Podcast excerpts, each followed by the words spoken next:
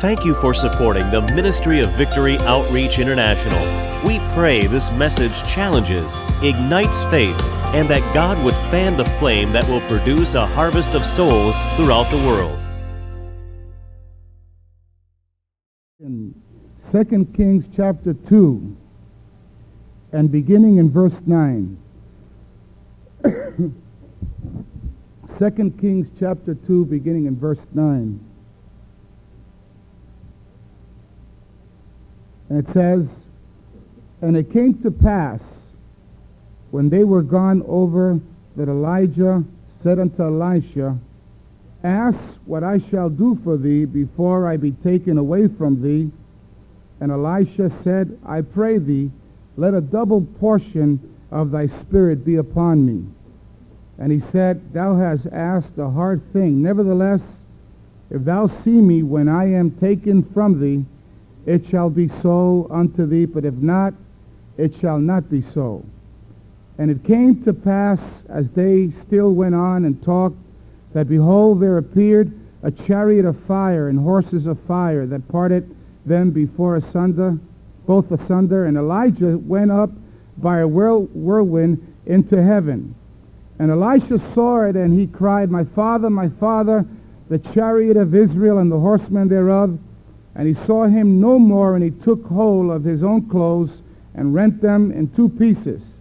He took up also the mantle of Elijah that fell from him and went back and stood by the bank of the Jordan. Every head bowed, every eye closed. Father, we thank you for the opportunity that we have this morning of expounding your word. And I pray that our hearts may be encouraged and also our hearts may be challenged, that we will be, we, will, we could become the children of God that you desire for us to be.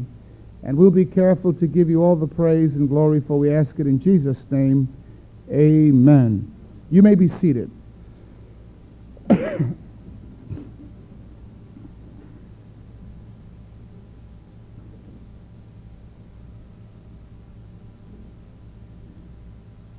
this morning I would like to bring out to you a few points concerning the calling of God. Now, I know that our church is a church where God is moving by his Holy Spirit in a very special way.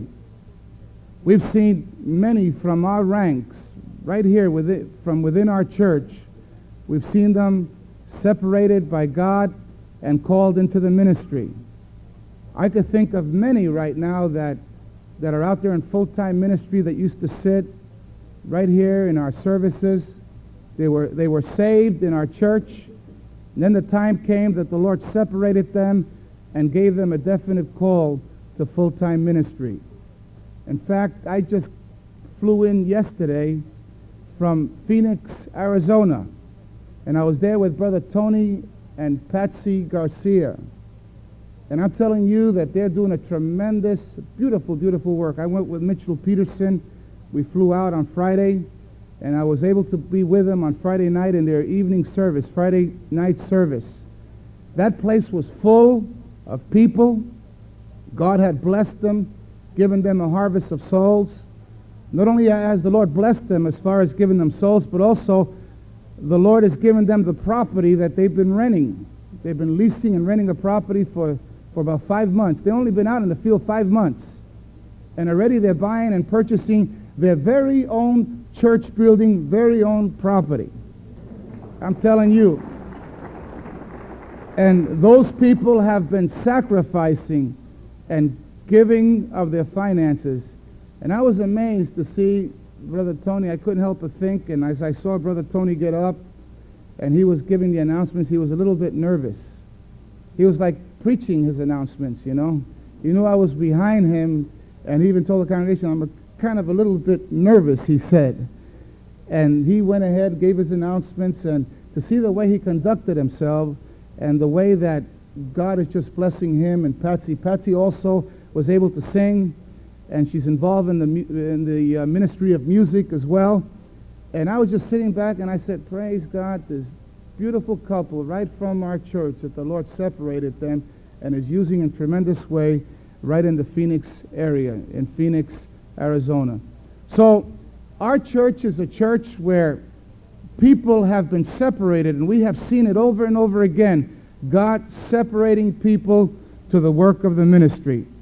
Now, here in the Bible, in the passage of Scripture that I have just read, we find that we find the story of Elisha. And Elisha was groomed by Elijah. Elijah took time in, in working with Elisha, in developing him. And one of the things that Elisha had, Elisha had a deep desire to receive a double portion of the anointing of God. That even when Elijah tried to discourage him and told him, uh, uh, Elisha, you don't have to be following me so close. Elisha said, No way, I'm staying with you until I receive that double portion that God is going to give me. So we see that this was a man that was a man that was separated, a man that was called of God. And there are a few things that I would like to bring out this morning concerning the call of God. First of all, I would like to bring out that God calls unlikely people. This is something that we see throughout the Bible. And not only do we see it throughout the Bible, but we also have experienced it right here in our church, and we have, we have experienced it right here in our fellowship. Now, Elisha was an unlikely person to be called of God. Elisha, the Bible says, was a plowman. And even though he was a plowman, and even though he was in the field plowing away, God had a definite purpose for his life. And the Lord called him into the work of the ministry. Not only do we see this in the story of Elisha, but we also see it in the story of Moses. Moses was keeping the flock of Jethro, his father-in-law, in the backside of the desert when God called him. He had been a fugitive for 40 years when God came and called him. And listen to what it says in Exodus chapter 3 and verse 10 and 11. Come now, therefore, and I will send thee unto Pharaoh, that thou may bring forth my people, the children of Israel, out of Egypt. And Moses said unto God, Who am I that I should go unto Pharaoh, that I should bring forth the children of Israel out of Egypt? Now you notice the answer that Moses gave. He felt very insignificant. He felt that God couldn't possibly use him. And I think that this is the feeling that most people get. I think it, at the same time, it is a very good feeling to feel that because when you feel so insufficient, when you feel so incapable of accomplishing the work of God, then there's a tendency to put our dependency not in self, but to put our dependency totally and completely in God. And do you know that God has to work like that within our lives many times? He has to break us so that we could come to that place of not depending on self, but depending on God. And we find this, this is evident in the life of Moses. Moses, in the beginning, he thought he was self-sufficient. Remember in the beginning when he, he set out to, to deliver the children of Israel and he even killed a man? And every, everything turned against him. And the reason why, it was because it was bad timing. It wasn't God's timing for him to deliver the children out of Egypt. But he still needed some work. He felt, well, I, in the prestige that I have and the authority that I have in, in, in, in the kingdom of, of Pharaoh, I'll be able to use my, my pull. I'll be able to use the authority that I have in delivering the children of Israel out of Egypt, but it didn't work that way. It actually backfired on him.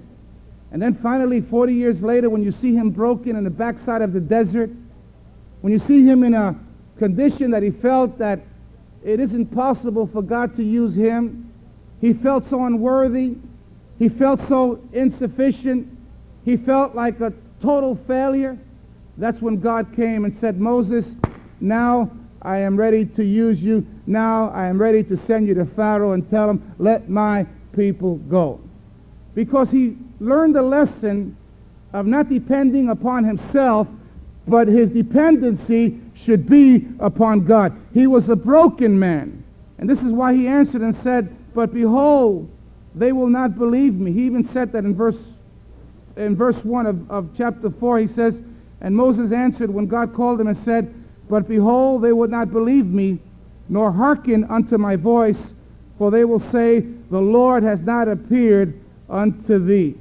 So you find that God had to encourage him. God had to build him up and make him over again so that he could go ahead and accomplish the work that God had called him to do. He was a broken man. And you know that the people that God is able to use are broken people.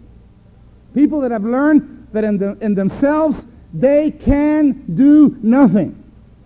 This is what the Apostle Paul had to learn. And this is why he had such a tremendous encounter. His experience was, with Christ was a, a humiliating experience. Here he was persecuting, a persecutor of the church. But what happened? He had a confrontation with Jesus Christ. He went totally blind. And I believe the, the reason for his blindness was so that he could realize that he could not depend on himself. He was totally dependent on somebody else. Somebody had to take him by the hand. And God was teaching him that even though he had all that knowledge, even though Paul had all that knowledge, and even though he had all that background, that he was a Pharisee of Pharisee, that the only way God was able to use him was when he totally and completely put his dependency upon God. And you find that the Apostle Paul even said that. He said, I am determined to know nothing but Jesus Christ and him crucified. He said, I, I of myself can do anything. I can do all things through Christ, which strengthens me. You find it throughout all his writings that he was a man that was broken, made over again, a man whose dependency was in Christ. And that's the only way that God is able to use us. Also, we find another example in the Bible. We find Gideon. And in Judges 6, verse 15 and 16, it resembles, I mean, it goes it's almost the same, the way they respond when God called them. If you notice, it, it, it, resembles tremendously. I mean, it's almost word by word. Listen to what Gideon, Gideon was threshing wheat and hiding from the Midianites. And the angel of the Lord appeared unto him and told him, The Lord is with thee, thou mighty man, man of valor. Imagine that. The angel said, Call them thy, thou mighty man of valor. I'm sure Gideon probably responded, Who are you talking to? Me? But God was pointing out to what he was about to be. God was able to look at Gideon, not see the Gideon now, but the Gideon that was to be, the Gideon that was going to develop as he placed himself totally in the hands of God. And listen, God went ahead and, and, and then Gideon replied, listen to what he said, O my Lord, wherewith shall I save Israel? Behold, my family is poor in Manasseh, and I am the least in my father's house. You hear that? You hear the response that Gideon gave? Gideon didn't say, Oh, God, you made the right choice. Well, I've been waiting for you to just appoint me. I've been waiting for you to call me. I mean, I've been waiting to just turn loose. No, Gideon responded and said, uh, God, I think you made a mistake. For I'm the very least in my, my father's house. I'm the very least. I mean, I am nothing. I am so humble. I don't have anything to offer. I don't have anything to give. And then God says, well, you're exactly the person that I am looking for. O Gideon, thy, thou mighty man of valor. So we have to be broken before God is able to use us. And even Jeremiah, we find in Jeremiah 1, verses 4 to 9, and we find how he responded. It says, The word of the Lord came before me, saying, Before I formed thee in the belly, I knew thee, and before thou came forth out of the womb, I sanctified thee and I ordained thee a prophet unto the nations. Now you notice what God is telling Jeremiah? He's telling him, even before you were in your mother's womb, I had a plan for your life. See, God is all knowing, and He is the one that calls us, and He is the one that appoints us to the work of the ministry. So He's telling Jeremiah, I sanctified thee, and I ordained thee to be a prophet unto the nations. And then Jeremiah responds and said, Then said I, O Lord, I cannot speak, for I am a child. But the Lord said, Say not, I am a child, for thou shalt go to all that I shall send thee, and where whatsoever I command thee, thou shalt speak. Be not afraid of their faces, for I am with thee to deliver thee. You find that Jeremiah also responded. He responded. He felt very insufficient. He felt that by himself he wasn't able to accomplish anything.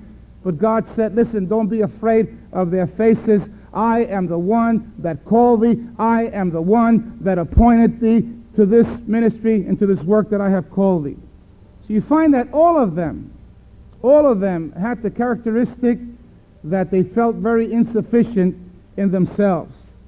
And even in the New Testament, we find Timothy. In 2 Timothy chapter 1 and verse 6 and 7, Paul has to tell Timothy to stir up the gift of God that is within him. He had the spirit of timidity. He was intimidated very easy. He had fear. And then he says, For God has not given us the spirit of fear, but of power, love, and of a sound mind. And I am sure that in every one of us that are involved in ministry, I don't know if you have experienced it, but I have experienced it oh so many times that we feel that it's beyond us. We feel this work that God has called me to do, it is impossible for me to accomplish this task. And there are times you think, maybe I should step aside and let somebody else take over. When you look at yourself and, and you, you see your shortcomings and you, you feel that you feel the insufficiency, whatever you're involved in, some of you that are involved in home Bible studies, I'm sure that there's periods and moments within your life that you feel like quitting. You just feel like, I can't go on. I, I can't accomplish this, this tremendous task that God has called me to do. There's always moments like that within our lives. But in those low moments when we feel like that, it, you know, it's healthy to feel like that because it brings us to our knees. And we think we could do it by ourselves, then there's no need to pray. There's no need to seek God.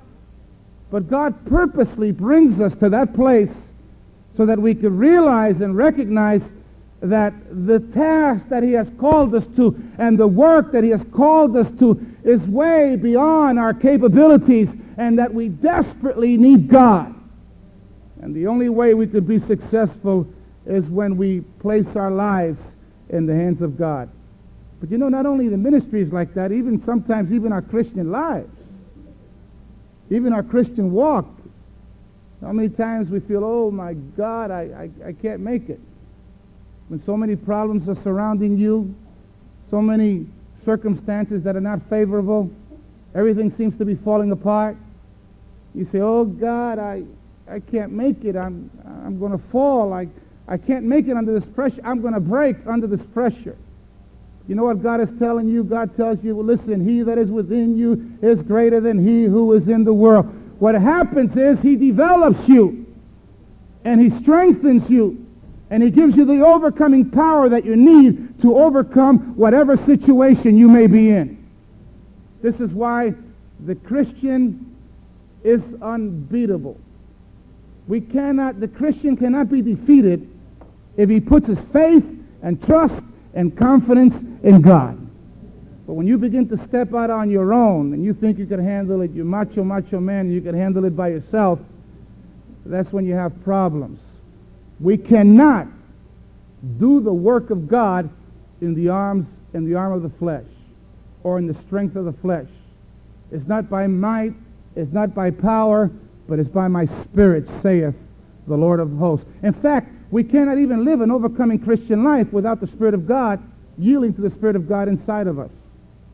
In ourselves, there isn't anything that's good. The flesh will produce flesh. Only the Spirit produces of the Spirit. So these men were men that felt so incapable, insufficient, and yet God was able to see something special within their lives. And you know that that's exactly the way God works with us. So many times we look at somebody, we say, oh, he'll never amount to anything. But God says, oh, you wait and see. I got my hand upon his life.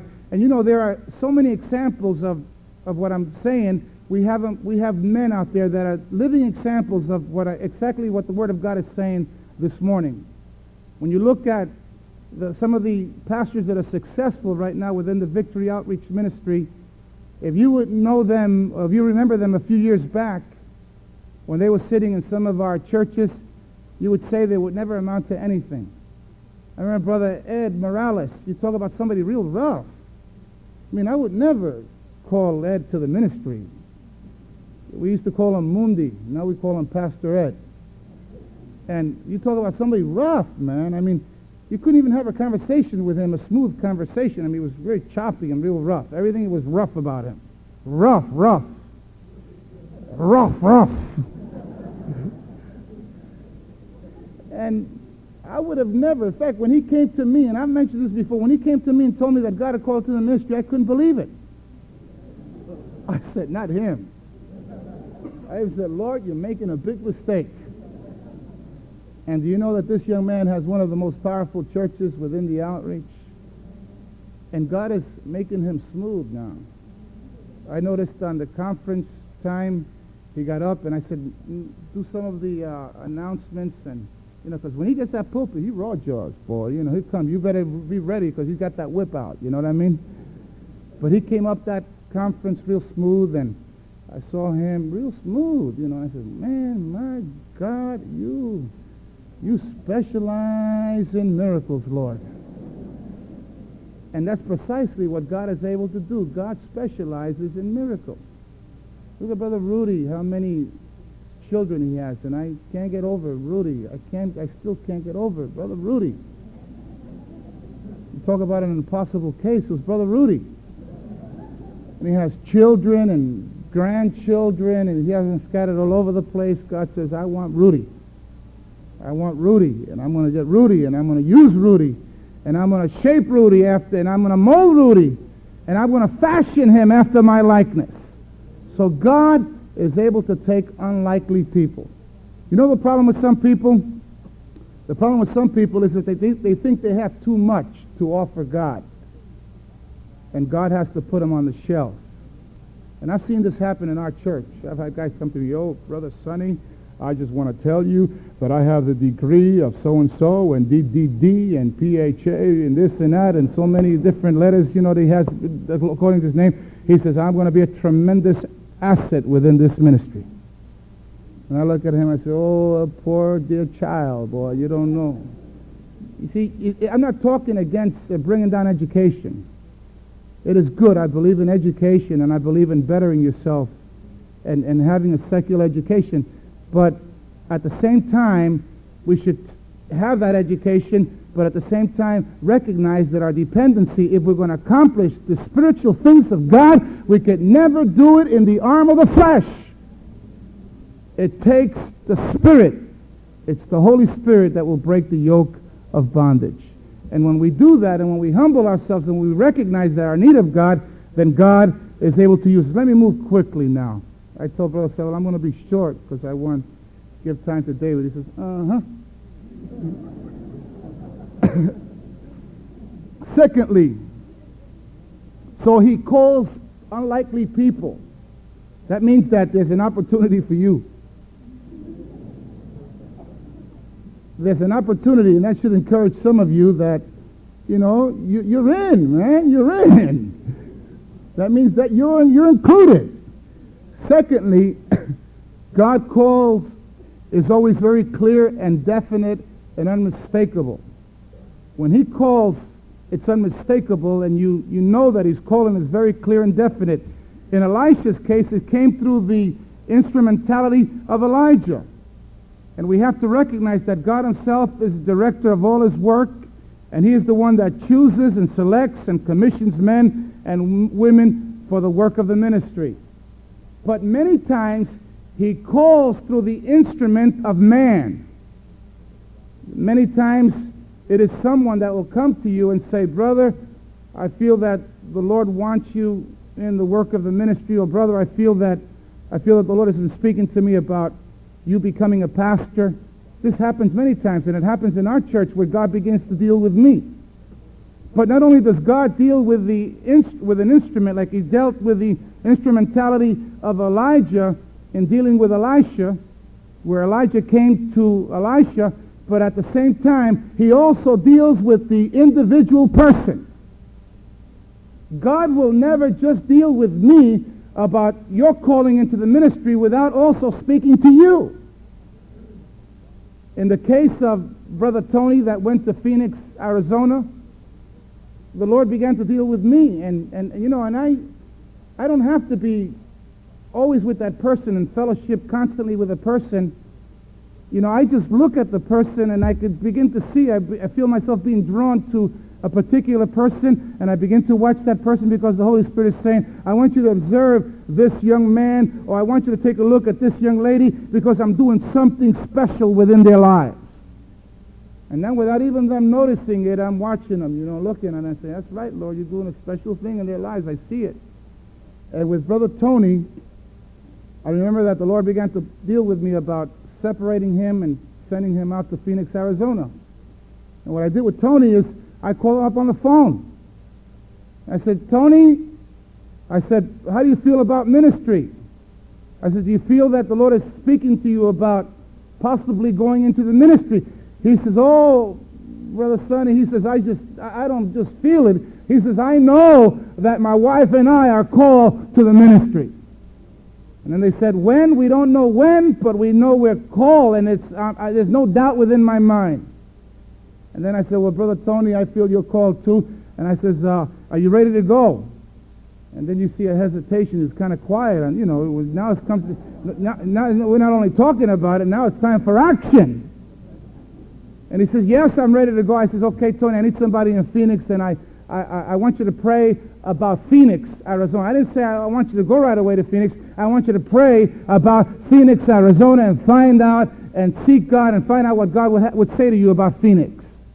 You know what the brother told me? The brother responded to me and said, Brother Sonny, I don't have to pray. He says, already God has been dealing with me for over two weeks now about Phoenix, Arizona, and I was telling my wife, you know, it wouldn't it be wonderful, wouldn't it be tremendous that if only God would call us and we would be able to pastor in Phoenix. And then he said, but oh, it's impossible because there's somebody there already. He says, and his wife said, listen, don't think about Phoenix. There's somebody else there already in Phoenix, so forget Phoenix. And he said, but oh, I feel Phoenix so much inside of me. And then all of a sudden I call him and I said, brother, have you considered the ministry? And then I tell him, I want you, uh, have you considered going to Phoenix? And he says, I don't have to pray about it. It's settled. It's confirmed. God wants us in Phoenix. And it was a matter of days that he left all and he went into Phoenix and he's doing a tremendous work. So God speaks through the instrumentality of man. That's why we have leadership. And this is why it's so very important for you to seek the counsel of leadership. But God is the one that does the choosing. Don't get mad at, at the leadership if you're not chosen. So many people get mad at the pastor. Pastor, you didn't give me this to do, or you didn't appoint me with this, and you, you, you sidetracked me. And many people blame the pastor or blame, blame the leadership because they haven't been chosen for a particular ministry. But I want to tell you this if God has called you to the ministry, there isn't anybody that's going to withhold the ministry from you. God's purpose will become a reality. And you find that this is biblical, and we have a biblical example in Matthew 9, 37 and 38. Jesus said, The harvest truly is plenteous, but the laborers are few. And then notice what it says, Pray ye therefore Pray who, Brother Sonny? No. Pray thee, therefore, the Lord of the harvest, that he will send forth laborers unto the harvest. So who's the one that sends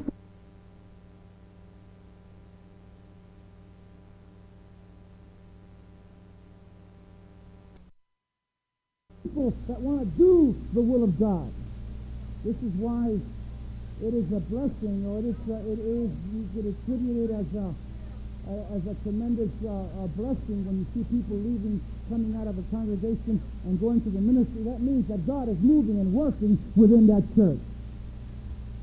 And that's why it's so important for us to be involved in the fasting and praying within our assembly. And it says, and as they ministered unto the Lord and fasted, this is way it says, the Holy Ghost said, you hear that? You hear that? I'll say it again. It says, the Holy Ghost said, not the pastor, not the deacon, but the Holy Ghost spoke and said, separate me, Barnabas and Saul, for the work whereunto I have called them. You hear that? Once again, we find that it is God that does the separating. The Holy Ghost spoke and said, I want Barnabas, I want Saul for the work of the ministry, the work that I have called them. And when they have fasted and prayed, again, they get into fasting and praying. Oh my God, what a powerful church. And when they have fasted and prayed, and then laid their hands on them and send them away. Now, you notice what that uh, Church of Antioch did. They laid hands on people and they sent them out into the harvest field. That's the New Testament church. And that's what's going to be happening here this morning. We're going to be laying our hands on a beautiful couple that we have seen them grow up and develop the, within our, from our very own ranks, within our very own church, and we're going to be laying hands on them and sending them out into the mission field. We're sending them out into the harvest field and we're sending them to a big, big city, the Big Apple, New York City. And these men were called by name and spoke to the church. God spoke through the church, and, and many times he speaks through the church, and many times he speaks directly. They were not self-appointed, but they were appointed by God. And this is why there isn't any room for self-appointed prophets self-appointed ministers. You cannot be self-appointed. It has to be God-appointed. Self-appointed people can never accomplish the work of God. It must be God-appointed. It must be Holy Ghost-appointed. And it is God that does the choosing. And how do you know when you are called of God? Let me just throw this out. How do you know? What constitutes the call of God? Many times we get confused knowing the will of God, the call of God within our life.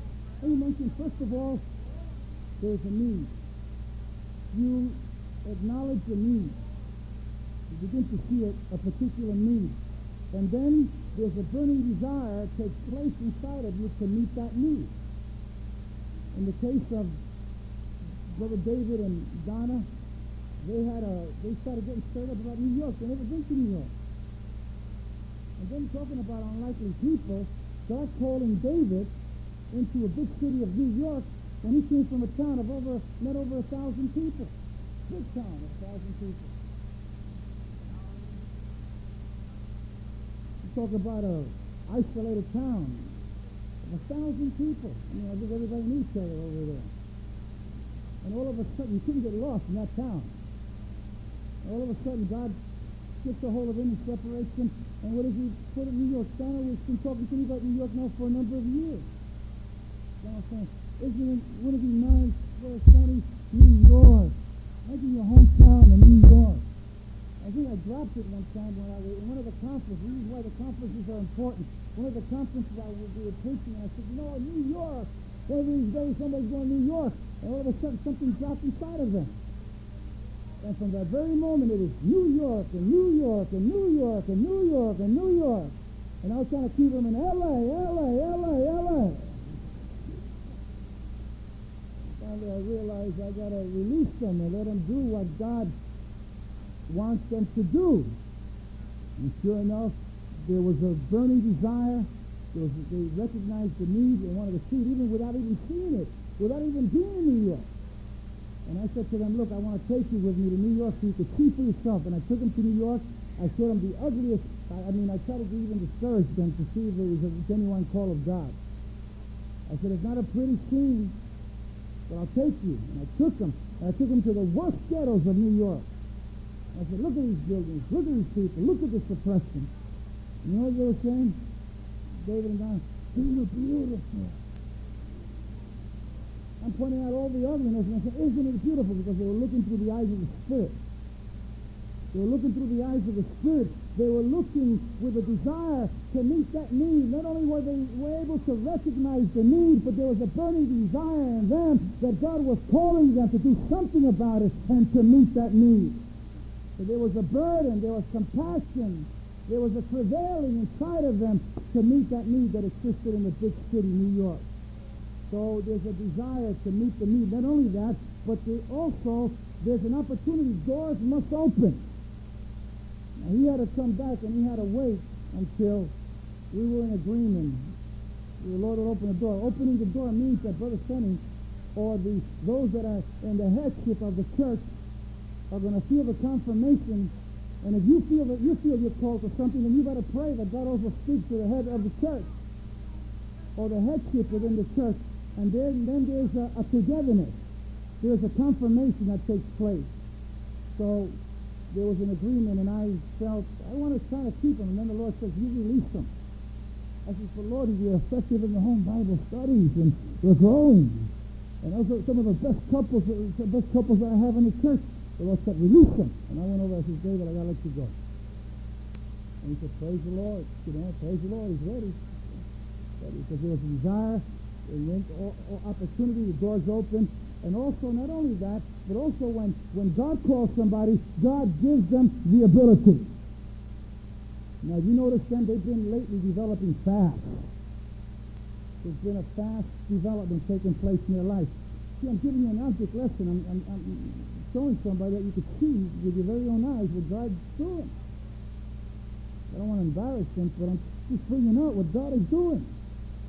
I sat back and I heard David preaching here on the Spanish-speaking service, some of you that were here. I was flabbergasted. I was, you know, got up there like a, a preacher, for, been preaching for 15 years. Oh, eloquent Spanish too. You know, I never heard him speak Spanish like that, you know, and speaking Spanish so eloquently, and he brought out a powerful message. Look at the way he carries himself. I mean, people are ready. It's not me that you cannot I cannot appoint somebody and make you respect somebody. You notice that? That's why with a self-appointed person that wants a title, there's some people are always fighting and say, listen, I'm a reverend. Call me reverend. And the people call, hey, John, hey, Joe. and, listen, call me reverend. You got to respect me. I'm called of God. I'm a man of God. They're always fighting to, to, to gain the respect of people. It doesn't work that way. When you have an anointing upon your life, you don't even have to have a title. You don't even have to be sitting up in the platform, but when you have an anointing upon your life, and when God has sealed you with the seal of the Holy Ghost, and there's a blessing upon you, an anointing upon you, and you've been called to the ministry, you can sit in the very back row, and people will still recognize it. Know that there's a respect because they recognize, they're able to recognize the man of God.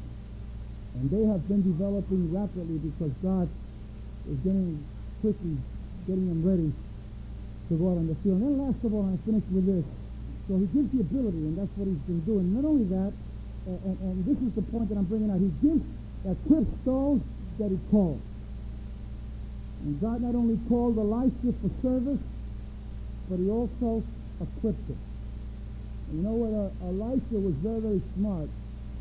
And I hope that we could learn from that. Those of you that are involved in any form of ministry whatsoever. Elisha was very smart. He had a, he had a lot of wisdom. You know why? Because he realized that he not only needed uh, he needed a double portion of the Spirit. He said, I don't want just what Elijah has. I want a double portion of the anointing of Elijah. He realized I need God. If I'm going to be successful, and I'm going to be effective, I need God. And it takes God, it takes the anointing to break the yoke. And we have in 2 Kings 2, 9, 13, we're told how aware Elijah was of his need for spiritual power. He wanted a double portion of the anointing of Elijah. And then in Luke, Luke 24, 49, it says, Behold, I send the promise of my Father upon you, but tarry ye. Before they went out, the early church went out, before they went out to turn cities right side up and turn cities upside down, the Lord says, Behold, I send, the Father says, I send the promise of my Father of, upon you, but tarry ye in the city of Jerusalem until ye be endued with power from on high. And Jesus said, and ye shall receive power. After that the Holy Ghost come upon you, and ye shall be witnesses unto me both in Jerusalem, in Judea, Samaria, and even unto the uttermost parts of the earth. It's only through the power of the Holy Spirit that the yoke is broken. And I conclude by saying this. In our church, we need the moving of the Holy Spirit. We need more prayer. We need more fasting. We need people to be surrendered unto God. It is God that is going to do the work. It's not programmed. Listen to me. It is not programmed. You can put a well, beautiful, tailor-made program. It's not going to work. It is the power of the Holy Spirit that breaks the yoke of bondage. It is God that is able to do the work. And as we recognize that and as we feel so insufficient and we begin to seek him and surrender ourselves to God, then we'll be able to see we'll be able to see much accomplished because it is God that is doing the work through us. And I believe that he's chosen us.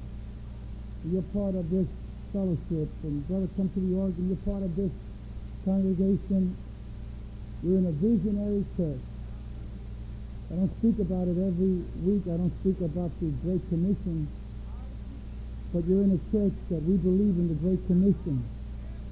We believe in this church that God has chosen us to go forth and be part of a tremendous end-time move of God.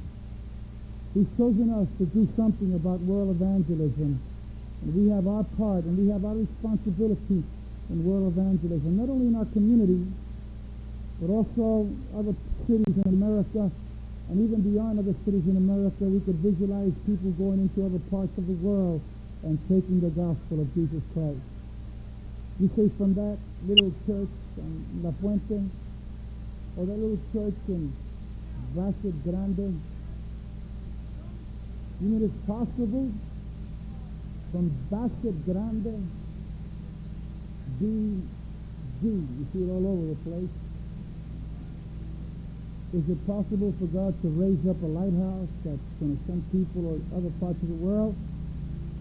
I say yes, a hundred, a thousand times yes, because God specializes in people who feel very insufficient, who recognize that it's not our power, but it's the power of the Holy Spirit that is working through us. I see many, many other Davids and many, many others that are going to be sent out. Not everybody will go out. We have others that will support. Is where we support. When we release people, not only do we send them out, but we have to be responsible in financing. You know, right now, tomorrow, you know how much we have to give? We're giving David and Donna to go. We got to give them at least $5,000 to just get going to New York. $5,000. Does 5000 come from? Comes from God's people. To go. And not only go with the blessings and go, that they watch you, you know, and I'll see you later. But we say, no, brother, we, we send you, but we're also responsible people, and we will finance. We don't want them begging out there, going from church to church begging. Don't believe in that. Going and hitting everybody in New York, help me, help me. No, no, no, we're going to do the work, and we'll be behind you, and we'll provide the fuel. We'll send the bucks. We'll send the finances. We'll back you not only in prayer, but in our finances so that the work of God could be accomplished. And I want this morning, I want everybody standing with me, I want you to raise your hands.